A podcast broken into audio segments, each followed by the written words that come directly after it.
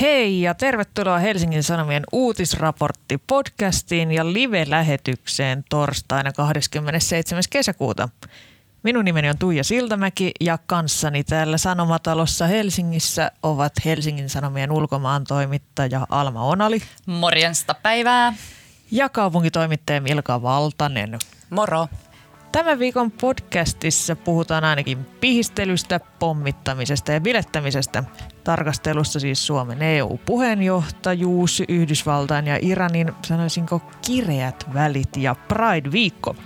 Ja lopuksi tuttuun tapaan vielä hyviä keskustelun aloituksia viikonlopun pitkien kiusallisten hiljaisuuksien varalle.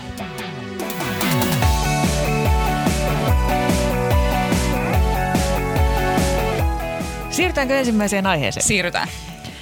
Keskiviikkona siis kerrottiin, että Suomi vie kautensa EU-puheenjohtajana läpi säästöbudjetilla. Käytännössä se siis tarkoittaa, että kaikkea turhaa rahan ja ympäristön tuhlausta on nyt karsittu, että kaikki kokoukset pidetään Helsingissä, lahjakassa ja ei jaeta, turismia ei tuputeta. Kulut on ainakin Hesarin mukaan noin 70 miljoonaa, eli yli 20 prosenttia pienemmät kuin vuonna 2006, jolloin Suomi oli viimeksi EU-puheenjohtajana. Järjestävän tahon mukaan on tietenkin kerännyt yksinomaan positiivista palautetta, mutta mitäs mieltä täällä Helsingin Sanomien nihkeiden ämmien jaostossa oikein ollaan? No mä oon sitä mieltä, että Suomen imagolle vain ja ainoastaan sopii tällainen käppäily ja köyhäily, että kerrankin ei esitetä äh, mitään muuta, mitä oikeasti ollaan. Ja tämä on tietysti myös selvä ideologinen vastaveto äh, sellaisille mm, EU-vastaisille voimille, jotka niin kun, kritisoi EUta tällaisena rahasyöppönä ja elitististen äh, voimien brassailuna. Että, mä olin äsken siis juttu keikalla, missä mä vietin useamman tunnin tällaisten Brysselin ulkomaan toimittajien kanssa, jotka oli nyt lennätetty Suomeen äh, tällaiselle Kompensoitiinko lennot? Niin, sitä pitää kysyä hallitukselta. Kompensointiinko ne lennot todella, mutta kyselin vähän heiltäkin, että mitä mieltä he on tästä, tästä, tästä Suomen käppäbudjetista. Ja he oli kaikki sitä mieltä, että tämä on, tämä on, tosi siisti homma, että tämä on tosi jotenkin coolia, asialinjaa, niin kuin edustaa jotenkin hyvin sitä, että tulee sellainen olo, että Suomi on vanha tekijä tässä puheenjohtajuudessa. Tämä on kuitenkin Suomen kolmas kerta, kun Suomi on ää, EUn puheenjohtajamaana. Ja he oli jotenkin silleen, että sen huomaa sen eron, että silloin kun joku maa on vaikka ensimmäistä kertaa puheenjohtajana, niin homma lähtee helposti vähän lapasesta. Ja Silloin on... paniikissa yrittää niin kuin tehdä vaikutuksen muihin ja Joo, joo. Sitten nimenomaan. tulee just hankittua tällaisia huippukokousmuistitikkuja ja kahvikuppeja. Nimenomaan. Nyt nämä oli ihan sillä, että joo, selvästi huomaa, että Suomi on tehokas asialinjalla, varmasti niin kuin pystyy vetämään tämän puheenjohtajuuden jotenkin kunnialla maaliin, niin tämä on niin kuin pelkästään tosi jotenkin ainakin näiden toimittajien mielestä hyvä asia. Ja, ja samaan aikaan kuitenkin, että vaikka tämä kuuden kuukauden mm, aika on aina vähän lyhyt, niin silti oli sellainen fiilis, että nyt tuodaan EU-kansan pariin. Paitsi, ja että, toden totta tuodaan ilmeisesti. Niin paitsi, että minkä kansan, koska mm. tällähän kertaa nämä kaikki kokoukset pidetään vain Helsingissä. Niin, helsinkiläisten pariin EU tuodaan, mutta miten sitten maakunnissa asuva niin. kansa? Et meillä on kepu hallituksessa, mutta ainakaan tässä ratkaisussa se ei kyllä näy mitenkään. Haluaisin kysyä, että missä keskusta on ollut silloin, kun tätä päätöstä on tehty? Silloin, kun sitä kerrankin tarvittaisiin. Tämän yhden mm. kerran. Mm. Olisi jotenkin ehkä tavallaan luontevaa kun, kun Suomi nyt on tällä tavalla maailmankartalla tai ainakin Eurooppa-kartalla, niin esitellä tätä maata ja sitten toisaalta niin kuin viedä EUta myös sinne, missä sen toiminta oikeasti kiinnostaa. Et, et eihän niin kuin tavallisen helsinkiläisen arjessa se näy yhtään niin suorasti kuin tuolla maaseudulla, missä maa- ja metsätalous on isot elinkeinot, että et EU on olemassa ja sääntelee. Joo, että mun ehdotus olisi ollut, että tämä komission vierailu nyt ainakin olisi järjestetty Kainuussa. Koska siis minkä ihmeen takia? Junker Kouvolaan on sitä mieltä. No joo, no miksei saman tien sitten vaikka Lahden hiihtomuseo ja Tampereelle katsoa ratikkatyömaata. No mutta siis edellisellä kerralla, 2006 kun Suomi oli puheenjohtajamaana, niin silloin käytiin vaikka ja missä. Koko Suomi mentiin läpi niissä ö, kokouksissa ja nyt kaikki on vaan täällä, niin on tämä nyt vähän tällaista yksipuolista.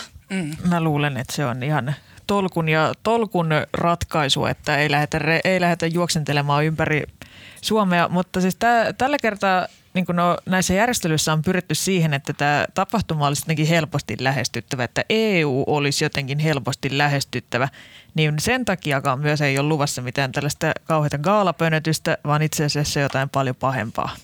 Tällä, täällä on Hesarissa nostettu esiin esimerkiksi tällainen kansalaistapahtuma, jossa sidotaan vihtoja, on lavatanssia ja sitten joku kierrätysmuovista koululaisten kanssa valmistettu barokkimekko – kun kaikella kunnioituksella tämä on varmasti ihana tapahtuma, mutta kuulostaa just sellaiselta, josta itse viettäisin suurimman osan nurkan takana piilossa röökillä.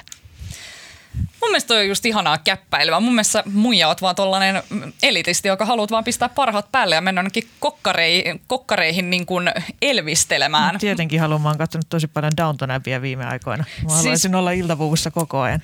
Mun mielestä on ainakin niin kuin, mukava tapa silleen, niin kuin terveellä tavalla edistää sellaista ää, kulttuurivaihtoa, niin kuin, että mikä on parempi tapa sellaiseen niin kuin kansainväliseen yhdessäoloon kuin vihtojen sitominen EU-vieraiden kanssa, koska mikään hän ei yhdistä yhdistää niin kuin ylikansallinen piiskaaminen hikisessä kopissa. Ja senhän takia Mä myös... kyllä keksin aika monta muutakin tapaa, jotka olisi per, tällaisen perheohjelmaa sopivampia ratkaisuja. Siis mähän tota, tutustuin kyllä tähän vaikka näiden EU-toimittajien ohjelmaan täällä Suomessa. He ovat kuitenkin täällä neljä vai viisi päivää vierailulla. Oh, oliko ja, siellä piiskaamista? No siis äh, itse vähän olin pettynyt siihen, että esimerkiksi Sompa-sauna, joka on tällainen helsinkiläinen äh, kulttuuri, DIY-sauna, niin sitähän ei ollut lainkaan siellä listassa. Ja kyllä sitten kun vähän näille toimittajille vinkkailin, että tällainen hyvin eksentrinen ja äh, niin kuin, äh, ruohonjuuritason äh, experience olisi täällä Helsingissä tarjolla, niin kyllä siinä italialaisenkin toimittajan silmät syttyivät ihan uudella tavalla kaiken tämän EU-jargonin keskellä loistamaan.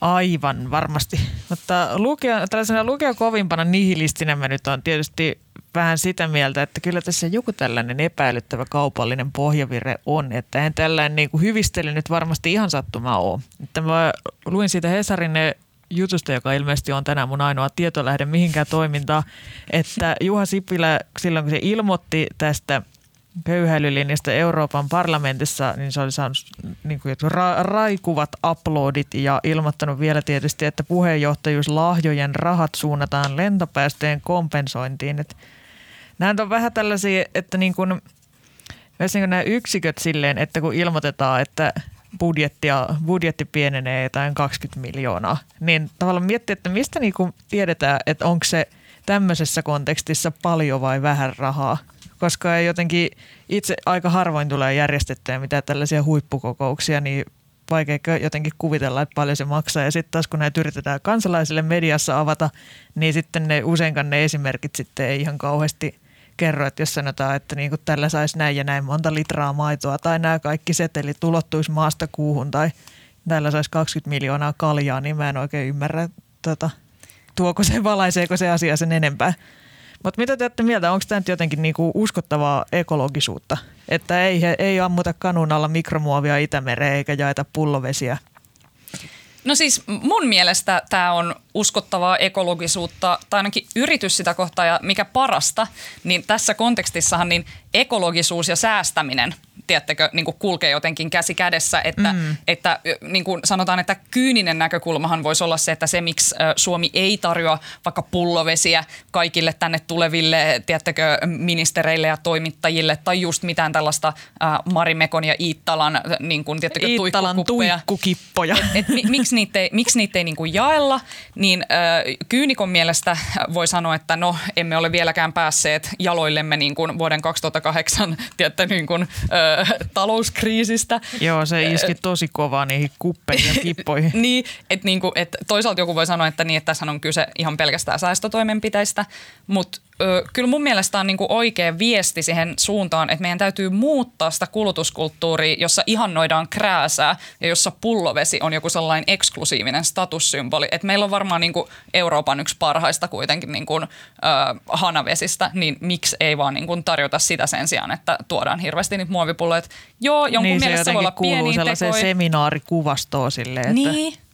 on niitä, on niitä vis, äh, tuota, sitruunavissuja ympäriinsä. Et jon, niin. Mm, mutta sillä mä oon kyllä ö, kyyninen, että, että oikeastihan siis nämä kaikki kokouksetkin on päätetty keskittää tänne Helsinkiin, että se säästää rahaa. Mm-hmm. Ja sitten vähän niin kuin jälkeenpäin on keksitty, että hei, se myös säästää niin kuin ilmastoa. Ja sitten Niin. totta kai sillä markkinoidaan ja eihän nämä sulle toisiaan pois. Mutta mm. et, et kyllä varmaan niin kuin, säästöt on kuitenkin se pääsy ja sehän on sanottu ääneen siis.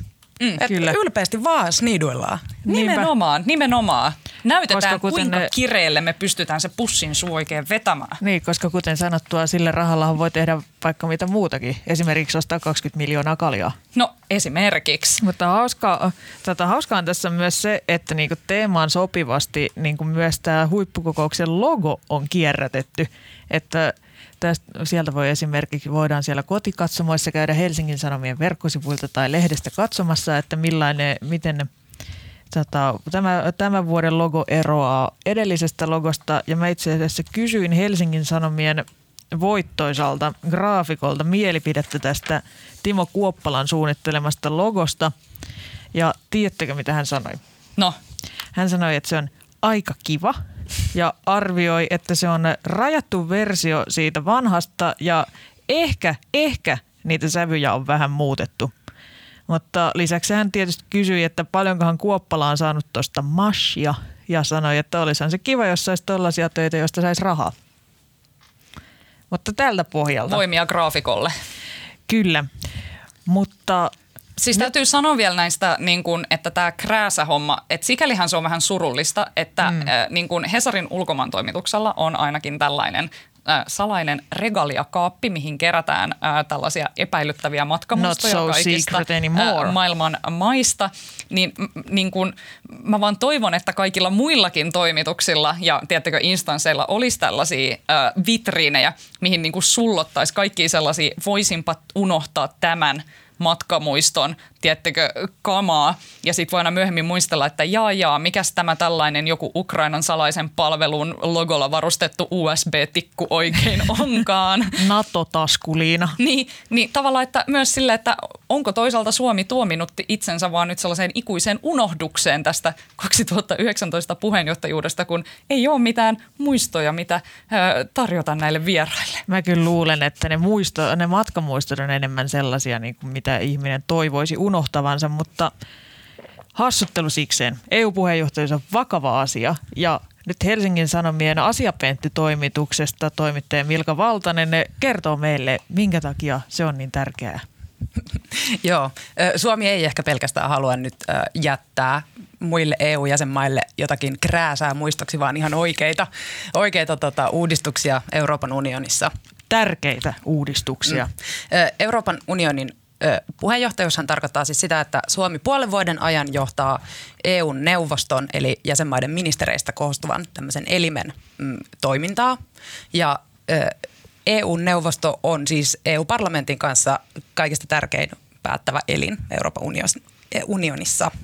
Ja aiemmin sillä puheenjohtajamaalla oli aika paljon enemmän valtaa, mutta sitten Lissabonin sopimuksessa 2009 sitä, niitä tehtäviä vähän karsittiin. Mm, mutta siltikin tällä tehtävällä on edelleen statusta ja, ja painoarvoa. Ja ö, puheenjohtaja siis suunnittelee ja järjestää näitä kokouksia neuvostolle ja sitten edustaa neuvostoa myös suhteessa muihin EU-elimiin. Ja ö, enimmäkseen siis tota, neuvosto kokoontuu Brysselissä, mutta sitten Suomi järjestää puheenjohtajana tällaisia epävirallisia kokouksia, joita on yhteensä tulossa 130. Herran Jumala. Jep. Mm, niistä 90 on, on kirjattu valtion talousarvioon. Mä en tiedä, mulla on vielä vähän epäselvää, että millä rahalla ne loput järjestetään. Eli Eli EU EU... komission. Helsinki ruuhkautuu siis vaan entisestään, että niin kun täällä on muutenkin jo silleen pyöräilijänä tosi vaikeaa olla, niin nyt pitää vielä seuraavan puolen vuoden aikana täällä kompastella johonkin EU-ministereihin, niin kiitosta Kompastella, vaan. Kyllä. kompastella komissaareihin.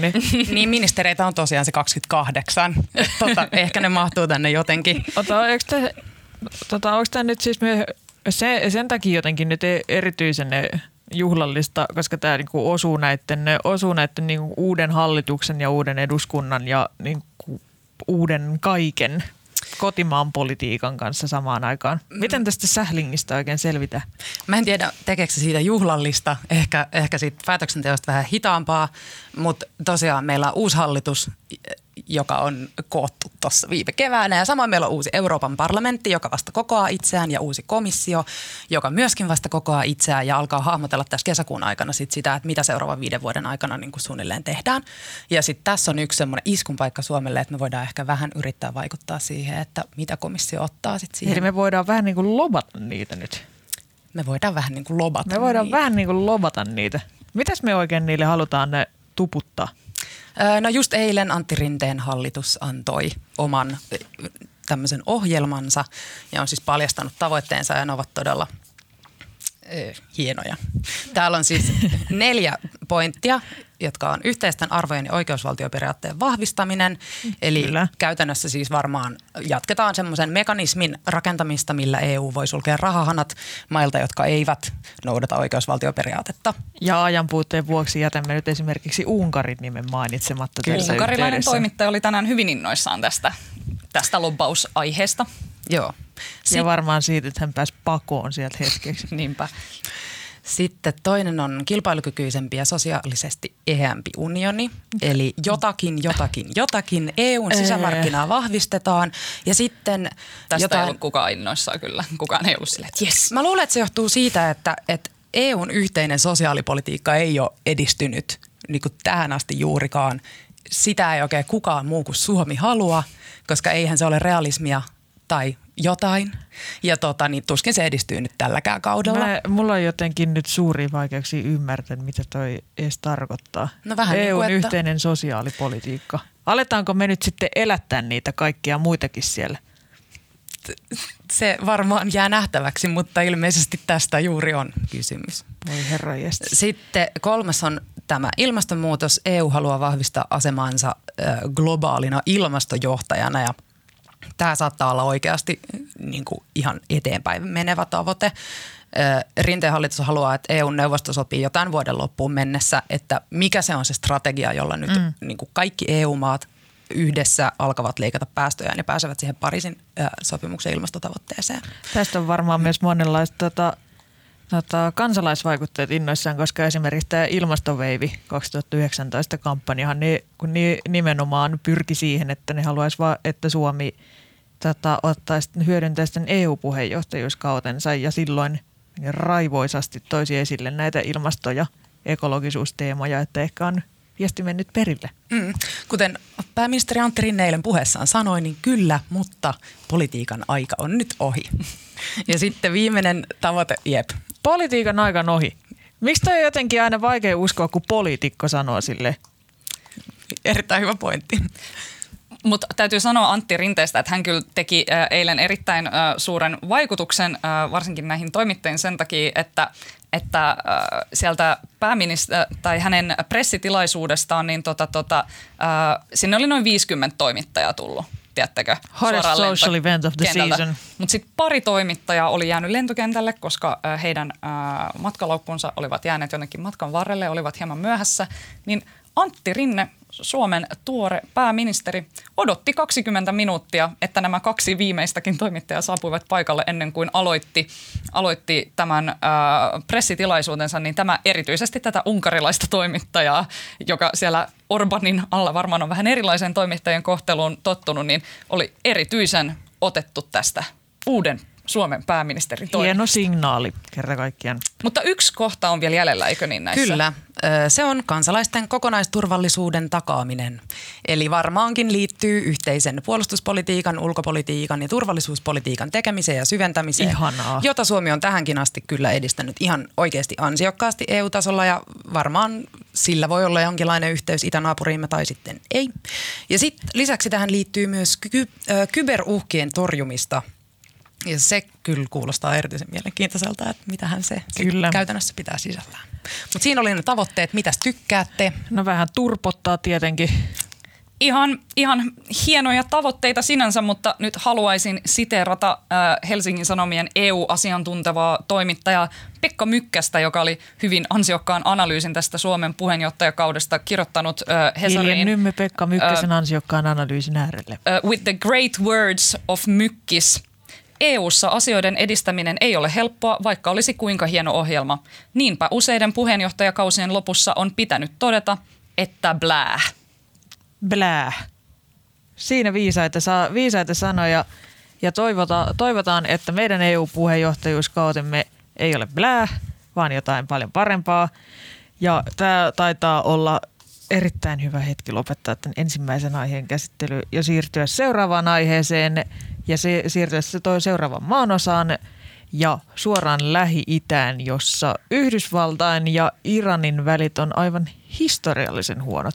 En te käsittääkseni häävit ole ollut ennenkään, mutta nyt on jotenkin poikkeuksellisen kireä tilanne ja voisiko joku muu kertoa, että mistä tässä oikein on kyse?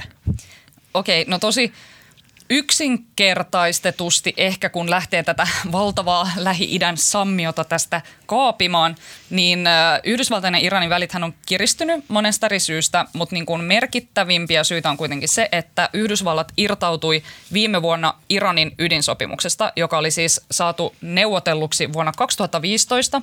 Ja se oli iso merkkipaalu silloin, että jes saatiin viimeinkin tällainen sopimus aikaisiksi, mutta sitten kun Trump pääsi valtaan, niin hän oli sitä mieltä, että tämä on huono diili ja hän irtautuu tästä sopimuksesta ja sitten Yhdysvallat alkoi asettaa pakotteita Irania vastaan, että Iran ei voisi myydä öljyä ulkomaille. Ja nämä pakotteet on haitanut tosi paljon Iranin tavallisten ihmisten elämää, mutta ei niinkään sitten ehkä näiden kaikkein niin kuin johtavassa asemassa Eipä olevien tietenkään. meininkiä. Eli kaikessa, onko kaikessa nyt taas kyse öljystä? No aika pitkälti joo. Tämä kiista liittyy öljy myös sikäli, että tämä tilanne on kiristynyt tuolla Hormusin salmella Persianlahden suulla. Siellä on tehty viime kuukausina iskuja tällaisiin öljyjä kuljettaviin laivoihin ja se on tosi paha, koska Hormusin salmi on öljyn kannalta maailman tärkein meriväylä. Sieltä kulkee hillittömiä määriä öljyä niin kuin vuosittain maailman markkinoille. No Yhdysvallat ja Saudi, heidän suuri liittolaisensa Saudi-Arabia syyttää Suuri ja mahtava Saudi-Arabia. Kyllä, syyttää iskuista Irania. Ja Iran on taas ihan niin kuin ei tietäiskään, että mistä tässä hommassa on niin kuin kyse. Ja se tunnelma siellä on kiristynyt aika lailla ja viime viikolla Iran sitten ampui Yhdysvaltain miehittämättömän lennokin alas. Oh, come on. Iran sanoi, että se oli heidän ilmatilassaan, Yhdysvallat sanoi, että eipäs ollut. Ja I- Yhdysvallat oli jo iskemässä Yhtään. Joo, ja siis Yhdysvallat oli jo iskemässä takaisin niin kuin sellaisella tuhannen auringon voimalla, kunnes Trump viime minuuteilla veti komennon takas. Eli siis onko nyt niinku jo jotenkin tämmöinen poikkeuksellinen tilanne, että niinku Trump ei ehkä olekaan silleen se kaikista kauhein hirviö tässä hommassa? Mitä sanoo Milka Valtanen? No ehkä se ei tällä kertaa ole kaikista kauhein hirviö tässä hommassa, että, että siellä hallinnassa on vielä, vielä yllättävämpiä tyyppejä, jotka ei oikeastaan siis käytä todellakaan samanlaista valtaa kuin Yhdysvaltain presidentti, mutta ovat saaneet... Värikkäämpiä tyyppejä. Ovat värikkäämpiä ja saaneet siis tämmöisen jännittävän takaportin suoraan sit tonne Pentagoniin. Äh, siis tota, Trumpin ulkoministeri Mike Pompeo ja sitten kansallisen turvallisuuden neuvonantaja John Bolton haluaa mm, sotaa. Miksi? Ähm, No tässä on kyse, tiedätkö, ihan tällaisesta, että jos vaikka Iran niin kun iskee Yhdysvaltain lennokin alas, jos Yhdysvallat ei millään tavalla vastaa tähän iskuun, niin se saa Yhdysvallat näyttämään jotenkin heikolta. Tämä on niin kuin ehkä sellainen niin kuin basic sellainen niin kuin maailmanpolitiikan niin kuin tällainen niin kuin kuvio, mutta tietysti tähän liittyy paljon, mutta tähän liittyy niin paljon muitakin asioita, että esimerkiksi tämä, että on, on tullut niin kuin informaatio, että tämä Iranin isku tähän miehittämättömään lennokkiin olisi ollut mahdollisesti vähän niin kuin sellainen vahinko sieltä Iranin puolelta. Tai että ne on ollut Tämä informaatio on että- tullut Trumpilta. Se on kyllä totta. Oops, informaatio on again. tullut Trumpilta ja Trumpin informaatio on kyllä välillä hieman kyseenalaista. Uh, mutta vielä kyseenalaisempia on tosiaan nämä Trumpin uh, sotahaukat, jotka sitä uh, sotaa siellä kauheasti lietsoo. Kovastihan Iran ja Yhdysvallat koko ajan sanoo, että ei kumpikaan osapuoli tässä mitään sotaa oikeasti äh, halua äh, niin kuin ryhtyä veivaamaan, koska se olisi kyllä todella tuhoisaa niin kuin jotenkin äh, koko sille alueelle. Äh, mutta Niin jotenkin siis sellainen olo, että siellä aika siihen ne, niin kuin koko, so, koko soppaan on sotkeutunut aika paljon porukkaa. Et sitten jos, se, ja sitten jos niin nämä kaksi rupeaa pommittaa toisiaan, niin sitten se menee se, tota, kyllä varmaan ne leviää aika näppärästi siitä. Joo, tämä on aika silleen arkaluontoinen asia senkin takia, että, nämä, että kuka tukee ketäkin, niin se ei ole aina ihan selvää. Että tässä sanotaan, että pääpelurit tässä Yhdysvaltain ja Iranin välisessä kiistassa on Yhdysvallat, joiden suurimmat liittolaiset tässä asiassa on Saudi-Arabia, joka on siellä alueella Iranin arkkivihollinen. Saudi-Arabia on sunnalainen valtio, kun taas Iran on shia-johtoinen valtio. Ja ne molemmat niin kuin jotenkin kilpailevat siitä, että kumpi on tämä alueellinen mahtimaa. No sitten Saudi-Arabian ja Yhdysvaltojen völjyssä on Israel, joka myös niin kuin vihaa Irania silleen sydämensä pohjasta. Aivan Ää, kiva. Ja Iran taas rahoittaa tällaista näitä Hisbollah Shia-joukkoja, jotka on taas niin kuin Israelin äh, suurimpia vihollisia. Ja eikö ne republikaanityypit olisi niin Israelin ystäviä? Joo, käydään Kyllä. ensin läpi nämä ulkovallat ja sitten mä voin selittää, mitä sä sisäpolitiikasta. Kyllä.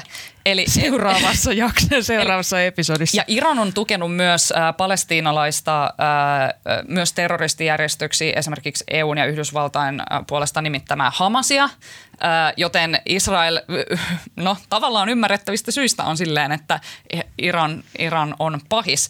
Eli, eli tässä niin kuin liitossa on Saudi-Arabia, sitten sen joitakin lähi liittolaisia, niin kuin vaikka Arabiemiirikunnat ja Bahrain, ja sitten Israel ja USA. Ne on niin kuin nämä main players niin kuin Irania vastaan, kun taas Iran, äh, Iranin äh, puolella on äh, Syyria – Iran on ollut merkittävä Syyrian presidentin Bashar al-Assadin tukija Syyrian sisällissodassa. Ja sitten tämä Venäjä on vähän ehkä sellainen, niin kuin, että se voi olla jopa sellaisessa vaankieliasemassa Villikortti. tässä. Villikortti, koska Venäjä ja Iran on kavereita keskenään, mutta Venäjä on hyvä pata myös Saudi-Arabian ja Israelin kanssa. Niin jos tässä oikeasti tapahtuisi jotain niin kuin radikaalia – niin se olisi aika kiinnostava nähdä, että minkälaisen aseman Venäjä tässä koko kiistasta ottaisi. Sitten siellä on vaan tosi moni valtioita siellä lähi jotka on vaan tosi ikävässä välikädessä, niin kuin mm. esimerkiksi Irak, joka on ihan silleen, että please, että Irakissa on siis sekä Yhdysvaltain että Iranin joukkoja tai Iranin tukemia joukkoja ja irakilaiset on vaan silleen, että voitteko vaan jättää meidät rauhaan. Ja sitten siellä on monia tällaisia pieniä rikkaita öljyvaltioita, jotka haluaisi, niin kuin, että hommat pysyisi jotenkin niin kuin kivasti jotenkin, ö, haluavat pysytellä puolueettomina. Joku esimerkiksi Katar, yksi maailman vauraimmista maista, jota Saudi-Arabia ja nämä muut maat siinä ympärillä saartaa. Ne on niin kuin välit Katariin, joten Katar tekee kauppaa sekä Yhdysvaltain että Iranin kanssa. Niin Katar varmaan haluaisi, että siellä niin kuin, äh, ei mitään suuria mullistuksia tapahtuisi, että äh, äh, Saisi rakennella hylly. vaan palatseja rauhassa. Niin, niin, nimenomaan, nimenomaan. Mutta monimutkainen asia äh, kyseessä äh, sekä ulkopoliittisesti että myös – Yhdysvaltain sisäpolitiikassa. Kyllä. Kyllä. Myöskään siis Yhdysvaltain presidentti Donald Trump ei varsinaisesti halua mitään sotaa, koska hänen mielestään ö, se on pelkkää rahan tuhlausta, eikä Huono tietenkään... Diili. Niin, Yhdysval- Yhdysvaltojen ei ole syytä käyttää rahaa muiden ongelmien setvimiseen. Mutta sitten täällä on nämä kaksi haukkaa, Pompeo ja Bolton, ja tota, niin, nämä tyypit on tavallaan niin kuin aika usein eri mieltä keskenään, mutta sitten joissakin asioissa he ovat myös liittolaisia, eli tämmöinen tyypillinen frenemies-tilanne. Ja siis kumpikin on varsinkin ollut äh, samaa mieltä tästä Iran asiasta, että heillä on, tai heillä on tämmöinen kunnollinen pakkomielle äh, Iranin nykyistä islamilaista hallintoa vastaan – ja tota, Bolton on siis Bushin hallinnon entinen joukkotuhoa, sen virkamies. En muista mikä on virallinen titteli. Ja Toivottavasti se on toi, toi olisi todella komea titteli. Tämä on nyt virallinen suomennos. Joo. Käyttäkää sitä jatkossa. Ja sitten Pompeo taas on tämmöinen T-kutsuliikkeen niin kongressiin nostama poliitikko, joka on aiemmin ollut Trumpin nimittämä CIAn johtaja ja tota, nykyinen siis ulkoministeri. Ja sitten sit, tota, niin sen jälkeen, kun vuoden taitteessa pu, toi puolustusministeri äh, Mattis sai tarpeekseen ja lähti, niin siellä ei ole ollut ketään tavallaan vastavoimaa näille kahdelle mm. tyypille, vaan niin kuin Mattisin tilalle palkattu äh, Pat Shanahan ei osannut mitään, vaan tota, niin, totteli niin kuin suunnilleen kaikkea, mitä tämä tämä tota, kansallisen turvallisuuden neuvonantaja Bolton sanoi – ja sitten Bolton on, Mä en ole niin saanut selville, että miksi hän rakastaa sotaa niin paljon, mutta hän on rakastanut siitä siis Vietnamin sodasta asti, vaikka ei itse palvellut siinä ja, ja on siis ehdottanut sotaa Irania vastaan jo 20 vuotta. ja tota, niin, ei ole saanut sitä kyllä vielä läpi, mutta kovasti Voi yrittää. harmi. Ja siis Boltonin näkökulmasta diplomatia ei ole mikään vaihtoehto, vaan siis just nimenomaan aseellinen äh, Aivan. väliintulo. Ja sitten sit, tota, niin, tämä on niinku hänellä aika tyypillinen tavallaan tapa tehdä tota Yhdysvaltain ulkopolitiikkaa, että et sen ratkaisu niin Pohjois-Korea tilanteeseen oli se, että hän ehdotti Libyan mallia, joka käytännössä tarkoittaa siis niin valtionjohtajan teurastamista. Ja sitten hän on nähnyt myös joukkotuhoaseita kaikkialla ja, ja tota, niin, tämä on ehkä niin kuin Yhdysvaltain politiikassa edustaa sitä laitaa, jonka mielestä niin kuin Amerikan tehtävä on ratkaista kaikki ää, epävakaat valtiot siis sotimalla. Kuulostaa tosi stabiililta kaverilta. Hän on, hän on tota niin, tavallaan stabiili, koska on aina ollut tätä samaa mieltä. Niin, siinä on kyllä ihan ihaltavaa johdonmukaisuutta. Jep.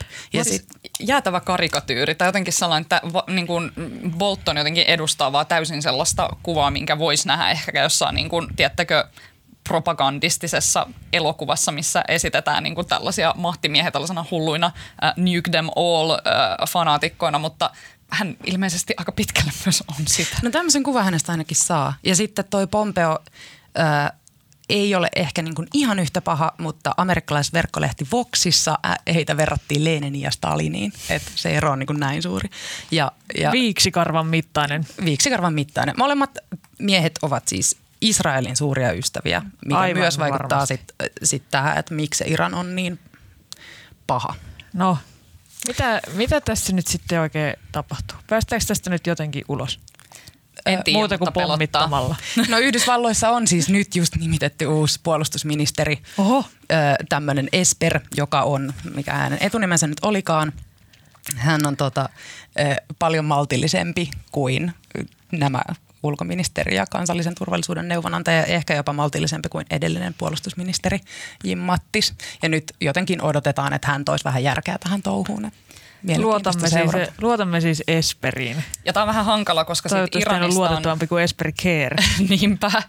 Vähän hankala sanoa, että, että mitä se Iran tekee, että Yhdysvallat on oikeasti ajanut Iranin aika nurkkaan. Ne pakotteet puree ja Iranin on yhä vaikeampi niin kuin löytää sellaisia yhteistyötahoja, mm. jotka suostuisi käymään kauppaa niiden pakotteiden ympäri. Niin tavallaan se, että Tämä on jotenkin silleen vähän epäkiitollinen tilanne siinä mielessä, että tässä ei anneta mitään sellaista niin kuin jotenkin tapaa päästä ulos tästä tilanteesta silleen, että osapuolet voisivat säilyttää kasvonsa, vai jotenkin mm. tämä on sellainen niin kuin ultimaattinen molemminpuolinen nöyryytyspeli, mikä tekee just niin kuin diplomaattisesta ratkaisusta koko ajan vaan vaikeamman ja vaikeamman. Tiedätkö että kummalla pallo on tällä hetkellä? Kumman vuoro? No miten mä sanoisin? Sanotaan, että, että oikeasti jos katsotaan sitä voimapolitiikkaa, niin kyllähän periaatteessa pallo varmaan on Yhdysvalloilla. Äh, mutta Sanoi sitten toisaalta, to, toisaalta sitten taas, ja sanotaan myös näin, että, Yhdys, että toistaiseksi ainakaan Iranilla ei ole vielä ydinasetta. Että tota, toivottavasti asia ei toisaalta mene niin pitkälle, että he sellaisen sinne haluaisivat puuhata. Mutta katsotaan suurella jännityksellä, mitä tapahtuu, koska myös, että jos tämä kiista ratkeaa silleen rauhanomaisesti, niin ää, sehän olisi vaan kerta kaikkiaan fantastinen historiallinen tapahtuma. No sitä se, sitä se nimenomaan olisi ja tässä tämän aiheen käsittely voidaan varmaan päättää vanhaan pääkirjoitustoimittajien viisauteen nähtäväksi jää. Ja sitten heräsin. Ei, silleen ei kirjoiteta pääkirjoituksia Alma Onali. Siirrymme kolmanteen aiheeseen, joka on, kuten joku ehkä on jo kotona arvannut, seksuaali- ja sukupuolivähemmistöjen oikeuksia puolustava ja juhliva Pride-viikko, joka huipentuu tämän viikon lauantaina Helsingissä, Helsingissä suuren marssin ja kulkueeseen. Ja tämä ju, juuri juhlittava Pride-viikko on itse asiassa 50. Siis historiallinen tapahtuma kyseessä – Joo, tämä on äh, sikäli tosi äh, kiinnostava äh, kesä tämä äh, vuoden 2019 kesä, koska tänä kesänä me juhlitaan monia äh, 50 merkkipaaluja, muun muassa Kuukävely ja Woodstock-festivaali, mutta Pride-liikkeen alku äh, on kerta kaikkiaan yksi myös äh, tämän kesän äh, viisikymppisistä. Pääpäivistä. Pääpäivistä, kyllä vaan. Äh, Pride-liike, mm, voidaan sanoa, että se lähti eräänä kesäkuun loppupuolen kuumana päivänä Manhattanilla New Yorkissa. Puhutaan ajasta, jolloin homoseksuaalisuus oli vielä laitonta suurimmassa osassa Yhdysvaltoja. Ja poliiseilla oli tapana tehdä mielivaltaisia ratsioita homoklubeille – ja Manhattanilla oli useita tällaisia klubeja, jotka oli monet myös niin kuin mafian pyörittämiä, mitkä kanssa teki siitä sellaisen niin kuin jotenkin vielä tuplasti niin kuin ahtaaman tilanteen sateenkaariväelle, mutta kuitenkin, että se mafia jotenkin, tiettäkö, piti niitä klubeja auki, että mm. sateenkaariväki löysi jonkun paikan, missä voi viettää aikaa. No, poliisit tosiaan teki näitä mielivaltaisia ratsioita näille homoklubeille ja yleensä äh, he eivät olleet kohdanneet minkäänlaista vastarintaa, vaan saaneet niin kuin, hoitaa ratsiansa äh, loppuun haluamallaan tavalla. No sitten yhtenä kesäkuun lopun yönä Ratsia Stonewall in klubiin sai yllättävän käänteen, kun nämä homoklubin asiakkaat kävivätkin vastarintaan näitä poliiseja vastaan. Ja nämä poliisithan kerta kaikkiaan joutui linnoittautumaan sisään sinne klubille ja sen jälkeen ne mellakat jatkuu vielä usean päivän ajan. Ja tämä oli tosi merkittävä tapahtuma, koska se tarkoitti suurta niin kuin, muutosta siihen sateenkaariväen poliittisen aktivismin luonteeseen mm. Yhdysvalloissa. Et ennen sitä oltiin yritetty ehkä vähän silleen, tiettekö, jakkupuvut päällä, ö, hiukset suittuna, vähän niin kuin silleen, että hei. Nöyrästi ja kiltisti. Nöyrästi ja kiltisti ö, ajaa, ajaa tota, niin kuin seksuaalivähemmistöjen asiaa, mutta tällä kertaa niin kuin kuppi meni niin sanotusti nurin. Ja ihmiset ottivat oikeuden omiin käsinsä, koska olivat kerta kaikkiaan saaneet tarpeekseen tästä poliisien ö, syrjinnästä. Mm. Ja siitä sitten vuosi eteenpäin järjestettiin ensimmäinen Pride-kulkue muistamaan tätä Stonewall Innin äh, historiallista mellakkaa. No, 50 vuodessa on tapahtunut saman aikaan tosi paljon ja sitten toisaalta liian vähän. Äh, Mutta nyt ollaan tultu kuitenkin Pride-liikkeenkin kohdalla pinkwashingin ja woke-kapitalismin aikaan. Kyllä tämä tota, pinkwashing ja mielestäni käsiteltiin jossain, jossain määrin myös viime, viikko, viime vuonna uutisraportissa ja muistan sen siksi, että siitä jaksosta tuli tosi paljon palautetta, ei ehkä niin kuin siitä sisällöstä, vaan siitä, että käytin ilmaisua niin kuin hyvin paljon ja aion tehdä parhaani tänä vuonna, että vastaavaa ei toistu. Mutta mitä tämä woke-kapitalismi No, on? Woke, voitko, voitko hieman avata?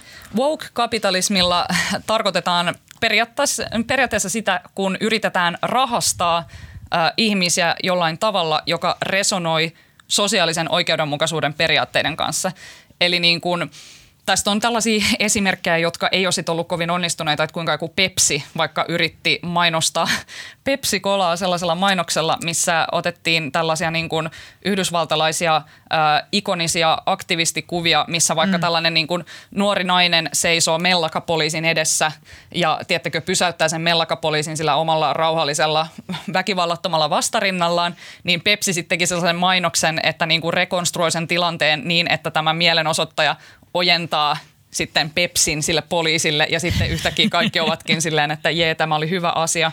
Jee, bailataan. Että on vähän sellaista niin kuin, että, että yritykset äh, yrittää jotenkin – napata tämän jonkun niin kuin sosiaalisen aktivismin tai liikkeen asian osaksi omaa tällaista yritysbrändiään ja yrittää tehdä itsestään sillä tavalla jotenkin tällaisen, niin kuin, miten sen sanoisi, niin kuin, tavallaan vastuullisen, vastuullisen mutta oikeasti vaan jotenkin myös härskisti niin kuin, yrittävät vaan oikeasti rahallisesti hyötyä asioista, jotka ovat poliittisesti hyvin tärkeitä. Se on tietysti järkyttävää meidän mielestä. Yritysten ei missään tapauksessa pitäisi hyötyä rahallisesti mistään. Mutta Milka, millainen woke-kapitalisti sinä olet? Minä olen erittäin woke-kapitalisti. Mua ei haittaa ollenkaan, että firmat rahastavat Prideilla ja tasa-arvolla. Riistäjä. Siinähän liputtavat, se ei maksa minulle mitään ja saa kivoja sateenkaarituotteita ostaa kaupasta. Siis tota, äh, tavallaan, niin kuin, tavallaan mä ymmärrän tämän, tämän kritiikin, mutta sitten toisaalta taas niin kuin, Tämä kaupallinen liputtaminen lisää tämän koko Pride-tapahtuman viestin näkyvyyttä ja, ja tuo niin kuin tasa-arvon tavallaan kaikille liukuhihnoille, kassahihnoille ympäri maan. Että tavallaan mitä, mitä se on niin kuin meiltä muilta pois, jos firmat saavat rahaa ja samalla sitten vievät niin kuin myönteistä viestiä eteenpäin. Mutta siis äh, mun frendi heitti tosi hyvän kritiikin mun mielestä tähän, että ensinnäkin hän niinku vähän mietti, että, että onko kaikki todella niinku esimerkiksi tietoisia kaikista niistä äh, asioista, joita niinku Pride-liikkeeseen kuuluu ja niinku esimerkiksi asioista, jotka Ei on varmasti. vielä niinku, äh, ratkaisematta. Ja toinen mun friendin erittäin hyvä pointti oli se, että et, tiedättekö Burger Kingillä jotain näitä tällaisia pahvisia sateenkaarikruunuja vai mitä ne nyt on, niin miksei nämä yritykset vaikka lahjota johonkin tasa-arvoa edistävään toimintaan sitä summaa, millä ne teettää jotain tällaisia pahvikruunuja, että missä on ne konkreettiset, toimet. Tai se, että jos sun niin kuin yrityksen jossain tangossa liehuu Pride-lippu, niin tarkoittaako se kuitenkaan sitä, että onko sun yritys esimerkiksi mm, niin kuin tehnyt vaikka jotain toimintasuunnitelmaa sitä varten, mm. jos yrityksessä on joku vaikka syrjintätapaus. Niin tavallaan tämä, että, että Sillä voi ostaa Ajaako vähän... tämä oikeasti tasa-arvon asiaa? No kiinnostaisiko sua edes jonkun yrityksen tasa-arvosuunnitelma, jos ei liputtaisi tuolla sateenkaarilippua? Kiinnostaisi varmaan, jos mä olisin siellä töissä. No joo, mutta ehkä tämä ehkä tää voi niinku lisätä myös sit tavallaan sitä, että me kaikki nyt osaamme vaatia firmoja tilille omista tasa-arvotoimenpiteistä. Tästähän on, tästä Prideistahan on tullut myös vähän tällainen yritysvastuu ja moraalin performanssi. Että, että, että niin tämä on myös yrityksille se sellainen tilaisuus vuodessa, jolla he voi osoittaa, osoittaa olevansa niin vastuullisia ja eettisiä ja oikealla puolella.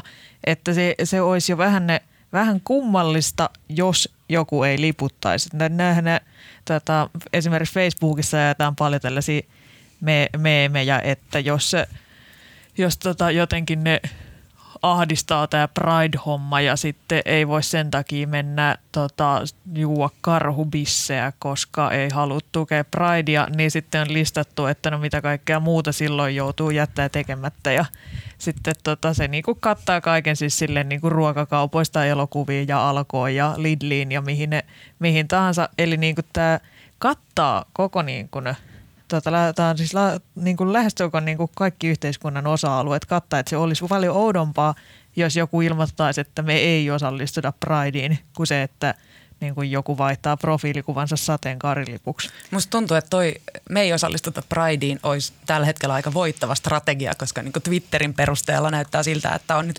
iso joukko ihmisiä, joita ei palvella, jotka siis eivät halua mitään lippuja. Et siitä vaan rohkeimmat tota, niin, liput pois ja Kyllä. ilmoittakaa avoimesti, että te tuet tätä iloista tapahtumaa. Niin, tässä on, siis tot, mun mielestä tässä on myös kyse, kyse tota siitä, että yrityksiin kohdistuu nykyään myös sellaisia, kuluttajille sellaisia identiteettipoliittisia vaatimuksia, eikö niin?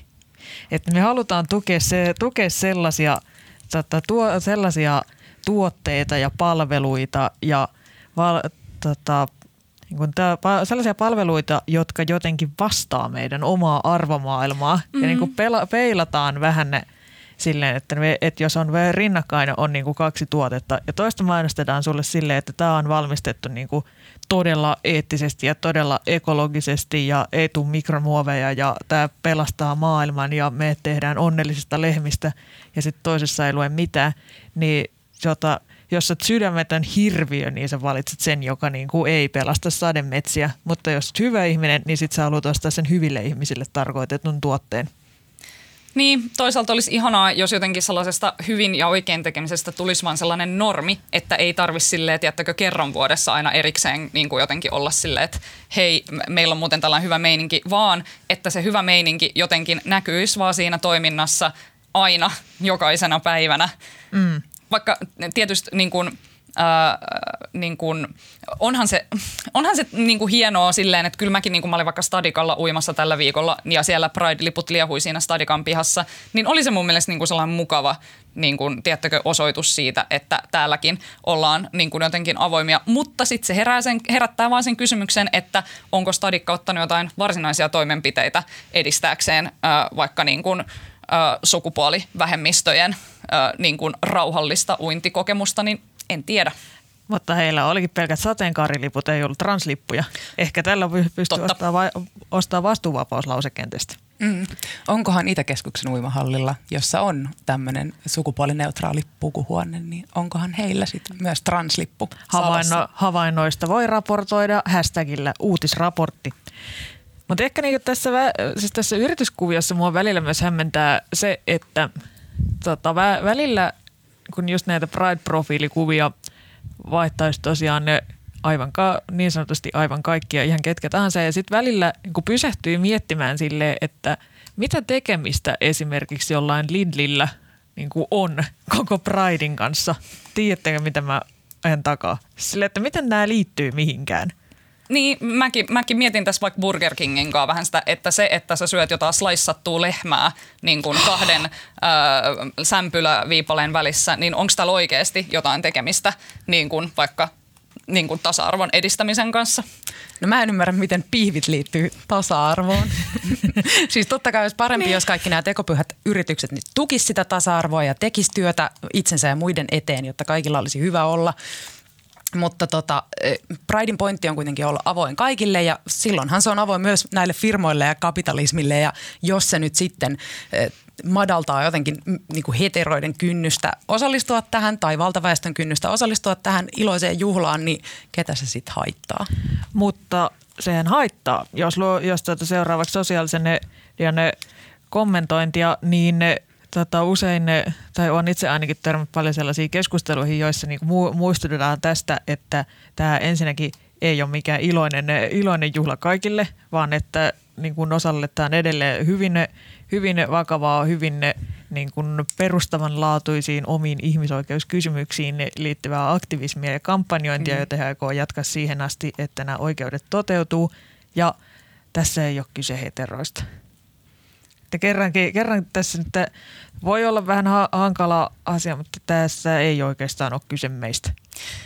Mä allekirjoitan täysin sun tota, lopputuleman, että tässä ei kyllä ole kyse meistä ja siitä, että minkälaisella lipulla me halutaan jotain kaljaa ostaa. Kyse on paljon isommista asioista. Mutta joo, ei mitään muttia. Mutta ei mitään, mutta ei mitään muttia, mutta sen verran ne muttia tähän väliin vielä, että niin kuin ne – Nythän ne on sillä tavalla myös kiinnostava Pride, että Suomen uuden hallituksen hallitusohjelmassa otetaan askeleita esimerkiksi translain kokonaisuudistusta kohtaan. Ja ehkä tämä jotenkin ainakin ne olen ollut havaitsevinani, että viime vuosina Pride on kasvanut, tai Pridein aikainen keskustelu on kasvanut entistä enemmän, kun paitsi Pridein myös niin kuin ympäri vuoden tajuamaan sitä, että seksuaalivähemmistöjen lisäksi kyse on myös sukupuolivähemmistöistä. Ja esimerkiksi se tätä, juuri näistä transihmisten oikeuksista. Ja Milka Valtanen on tänään, on tänään julkaissut jutun aiheesta. Öö, joo. Millaisia havaintoja siinä tuli esiin? Siis tota, niin, juttu tosiaan käsittelee tätä translain uudistusta, joka on myös äh, Pridein teema tänä vuonna, kuten on ollut myös aiempina vuosina, sen takia, että sitä ei ole nyt saatu tehtyä sen jälkeen, kun koko laki perustettiin 2003. Mm. Ja, ja siinä on tosiaan ollut keskeisiä ongelmia itsemääräämisoikeuteen liittyen esimerkiksi siis se, että sukupuolen juridinen korjaaminen tai vahvistaminen on ollut ö, yhteydessä sit tämmöisiin raskaisiin lääketieteellisiin hoitoihin, että ilman sitä lääketieteellistä korjaamista ei ole saanut myöskään ilmeisesti sit juridista vahvistusta mm. ja, ja tää niin kun on, tämän on katsottu rikkovan raskaasti ihmisoikeuksia. Suomi on saanut tästä niin sanotusti noottia myös aika oh, paljon. On saanut jopa YK on kidutuksen vastaiselta elimeltä. Ja tota, ö, nyt siis hallitus aikoo korjata nämä epäkohdat ja, ja mä haastattelin siis siihen liittyen tämmöistä 14-vuotiaista transaktivistia Mesi Kissaniittyä, joka joka tota, niin kyllä piti tätä ä, uudistusta niin kuin hyvänä, mutta sitten hän oli siitä kyllä aika nyreissään tai huolissaan, että sitä sukupuolen juridista vahvistamista ei aiota sallia alle 18-vuotiaille. Ja, ja sit, tota, niin, sitä linjaustahan on perusteltu sillä, että ei alaikäiset pysty tekemään tämmöisiä koko loppuelämäänsä vaikuttavia päätöksiä. Mutta tota, sitten taas tämä Mesi oli sitä mieltä, tai niin, ja että et pitäisi olla niinku jotenkin kasvurauha ja mm. aikaa miettiä. Ei pitäisi lasten päätä hämmentää tällaisella sukupuolihömpötyksellä. Mm. Sitten se Mesi oli sitä mieltä, että, että ehkä voisi perustaa niin tämmöisen kolmannen juridisen sukupuolen, niin kuin mm. sukupuoli X, mikä niin kuin löyhentäisi tietenkin sitä, sitä niin kuin tiukkaa kahtiajakoa, että pitää olla jotenkin jompikumpi. Ja sitten toisaalta, että, että niin kuin, onko se nyt niin vakavaa, jos jos korjaa sukupuolensa juridisesti ja saa passiin sen merkinnän, jonka sinne haluaa. Että et se just tavallaan hänen mielestään toisi lapsille sen kasvurauhan, että ei tarvitsisi vieraille aikuisille selittää omia henkilökohtaisia sukupuoliasioitaan. Juuri näin. Kyllä. Tässähän niin kuin bottom line on just vaan se, että miksi nämä asiat kuuluisi niin kuin kenellekään muulle kuin aina sille ö, henkilölle, ketä hänen omat niin kuin – niin kuin, ketä hänen oma itsemääräämisoikeutensa niin kuin koskee. Että mutta mut täytyy sanoa, että siis upeata, että ää, tätä lakia on lähetty uudistamaan, mutta kuten nähdään, niin kai tämä on niin kuin otettava vaan sille, taistelu kerrallaan. Että pitkä matka on 50 vuodessa ää, kuljettu, ää, eikä se suinkaan näköjään tähän ole mitenkään päättymässä. Ei, va- ei varmasti, ei varmasti, ja kuten ne esimerkiksi vaikka naisten oikeuksia Euroopassa, kun ne seuraa, niin saavutetutkaan voitot ei välttämättä ole ikuisia. Että ne voi ottaa myös, ta- voi ottaa myös takapakkia. Eli stay woke. Stay woke, mm. toivottaa Alma Onali. Valitettavasti emme varmaan tästä translaista, translain kokonaisuudistuksesta löytäneet mainittavia erimielisyyksiä, mutta teemme parhaamme ensi kerralla. Ja näihin sanoihin lienee aika lopettaa tämänkertainen uutisraportti, mutta sitä ennen vielä suosituksia viikonlopun pitkiin kiusallisiin hiljaisuuksiin. Mitäs teillä, mitäs teillä nyt oikein on tällä viikolla tarjolla? Siis tämä on jotenkin kauheata, kun mä, mä niinku on kuunnellut tällä viikolla sellaista podcastia, mitä mä ajattelin, että mä niinku suosittelisin, mutta mitä pitemmälle mä oon sitä kuunnellut, niin sitä järkyttävämpää kamaa se niinku on. Ja mä vaan niinku en tiedä, että voiko sitä... millä tavalla? No siis, jos niin kuin haluaa täyttää kiusallisia hiljaisuuksia jutskailemalla ö, Yhdysvaltain kenties iljettävimmästä murhasta, eli Black Dahlia-murhasta, ö, joka muistuttaa tällaista True Detective-tyyppistä niin kuin, ö, viipalointi, paloittelu, uhrirituaali, murhaa. Ö, haluaa puhua ö, synkistä perhetarinoista, joihin liittyy ö, seksuaalista hyväksikäyttöä ja hippisalaliittoja sekä äh, Yhdysvaltain populaarikulttuurin ja surrealismin pimeää puolta, niin sitten voin suositella kuuntelemaan äh, podcastia nimeltä Root of Evil, joka kertoo siis äh, tämän Black Dahlia murhasta epäillyn miehen perheestä. Ja tämä on sikäli tosi kiinnostava, että tämän podcastin juontajina on tämän Black Dahlia murhasta ja perheensä totaalisesta pilaamisesta syytetyn miehen niin kuin lapsen, lapsen, lapsen, la, lapsen, lapsen lapset. Lasten, lasten lapaset. Mä, mä en edes osaa sanoa sitä, mutta siis äh, bottom line, tämä on niinku todella järkyttävä podcast, missä on todella graafista äh, kuvailua, todella iljettävistä asioista ja nämä kaikki tyypit, joita tässä haastatellaan, on perheenjäseniä keskenään. Kuulostaa siltä, että tuosta saa aikaan todella mielenkiintoisen keskustelun. Mm. Mitäs Milka? Öö, mä ajattelin, että öö, suosittelisin nyt Jari Aarnion saagan seuraamista. Siis kun mä tulin tähän studioon, niin viimeisin tieto oli, että, että tota, niin Helsingin poliisin entinen rikos, äh, huume poliisijohtaja Jari Arnio olisi etsintä kuulutettu, koska häntä ei ole tavoitettu kotoaan eikä puhelimitse. Voi olla, että tilanne on nyt muuttunut, mutta häntä, hänet, hänen toivotaan pikaisesti saapuvan Sörnäisten vankilaan. Terveisiä siis, vaan Jarille, jos olet kuulolla. Hän on saanut siis tänä aamuna äh, rikostuomion hovioikeudesta äh, useista erilaisista syytteistä tai rikosnimikkeistä ja tuomio on 300 sivua pitkä, joten sen takia suositukseni on, että lukekaa Hesarin rikostoimituksen tota, juttuja tästä aiheesta, koska siellä on tiivistetty erittäin hyvin tämä pitkä tuomio järkeviksi jutuiksi, jossa on kaikki oleelliset pointit. Ei tarvitse sitten käräjä, tota, käräjäsihteereitä vaivata ja tilailla niitä pöytäkirjoja. Mm. No täällä ollaan ilmeisesti aika synkissä tunnelmissa. Mä, itse, mä itse ajattelin suositella enemmän tällaisia niin hyvän mielen murhia ja hyvän mielen juonittelua. Eli Onneksi. On, siirtynyt, on, on saapunut suuri ilonpäivä keskuuteemme, eli pitkiä Herkulepoirat elokuvia tulee jälleen televisiosta. Niitä on myös Yle Areenassa. Itsehän on nähnyt ne kaikki ja varmaan golfkentän murha on ainoa, jossa en muista, että kuka surmasi kenet ja miksi. Ja Downton Abbey on edennyt nyt kolmanteen kauteen. Se on aivan ihanissa merkeissä alkanut ja myös kaikki tota, aikaisemmin, aikaisemmin nyt tähän mennessä televisiossa esitetyt jaksot on myös Yle Areenassa. Tämä ei ollut Yleisradion tilaama mainos, minulla on Helsingin Sanomien paita päällä, mutta näitä suosittelen erittäin voimallisesti. Ja mä oon itse asiassa yrittänyt jo lobata Jouko Jokista siitä, että nämä Herkulle Poirot elokuvat pitäisi olla koko ajan katsottavissa Yle Areenasta, mutta – sellaiset terveiset sinne joukolle, että nämäkin näyttää olevan taas, taas häipymässä, että ei ole viesti mennyt perille. Tai sun poirot fetissi menee ihan liian pitkälle. Se on hyvin mahdollista, mutta siinä kaikki tältä viikolta. Mä tosiaan, kiitos Milka Valtanen. Kiitos. Kiitos Alma Onali. Kiitos. Meille leikkauksen tekee Mikko Peura ja podcastin tuottaa Tuomas Peltomäki. Muistakaa lähettää meille tosi paljon kehuja somessa. Mä olin tosiaan Tuija Siltamäki, paitsi jos ette pitäneet tästä lähetyksestä, niin mä olin Tuomas Peltomäki.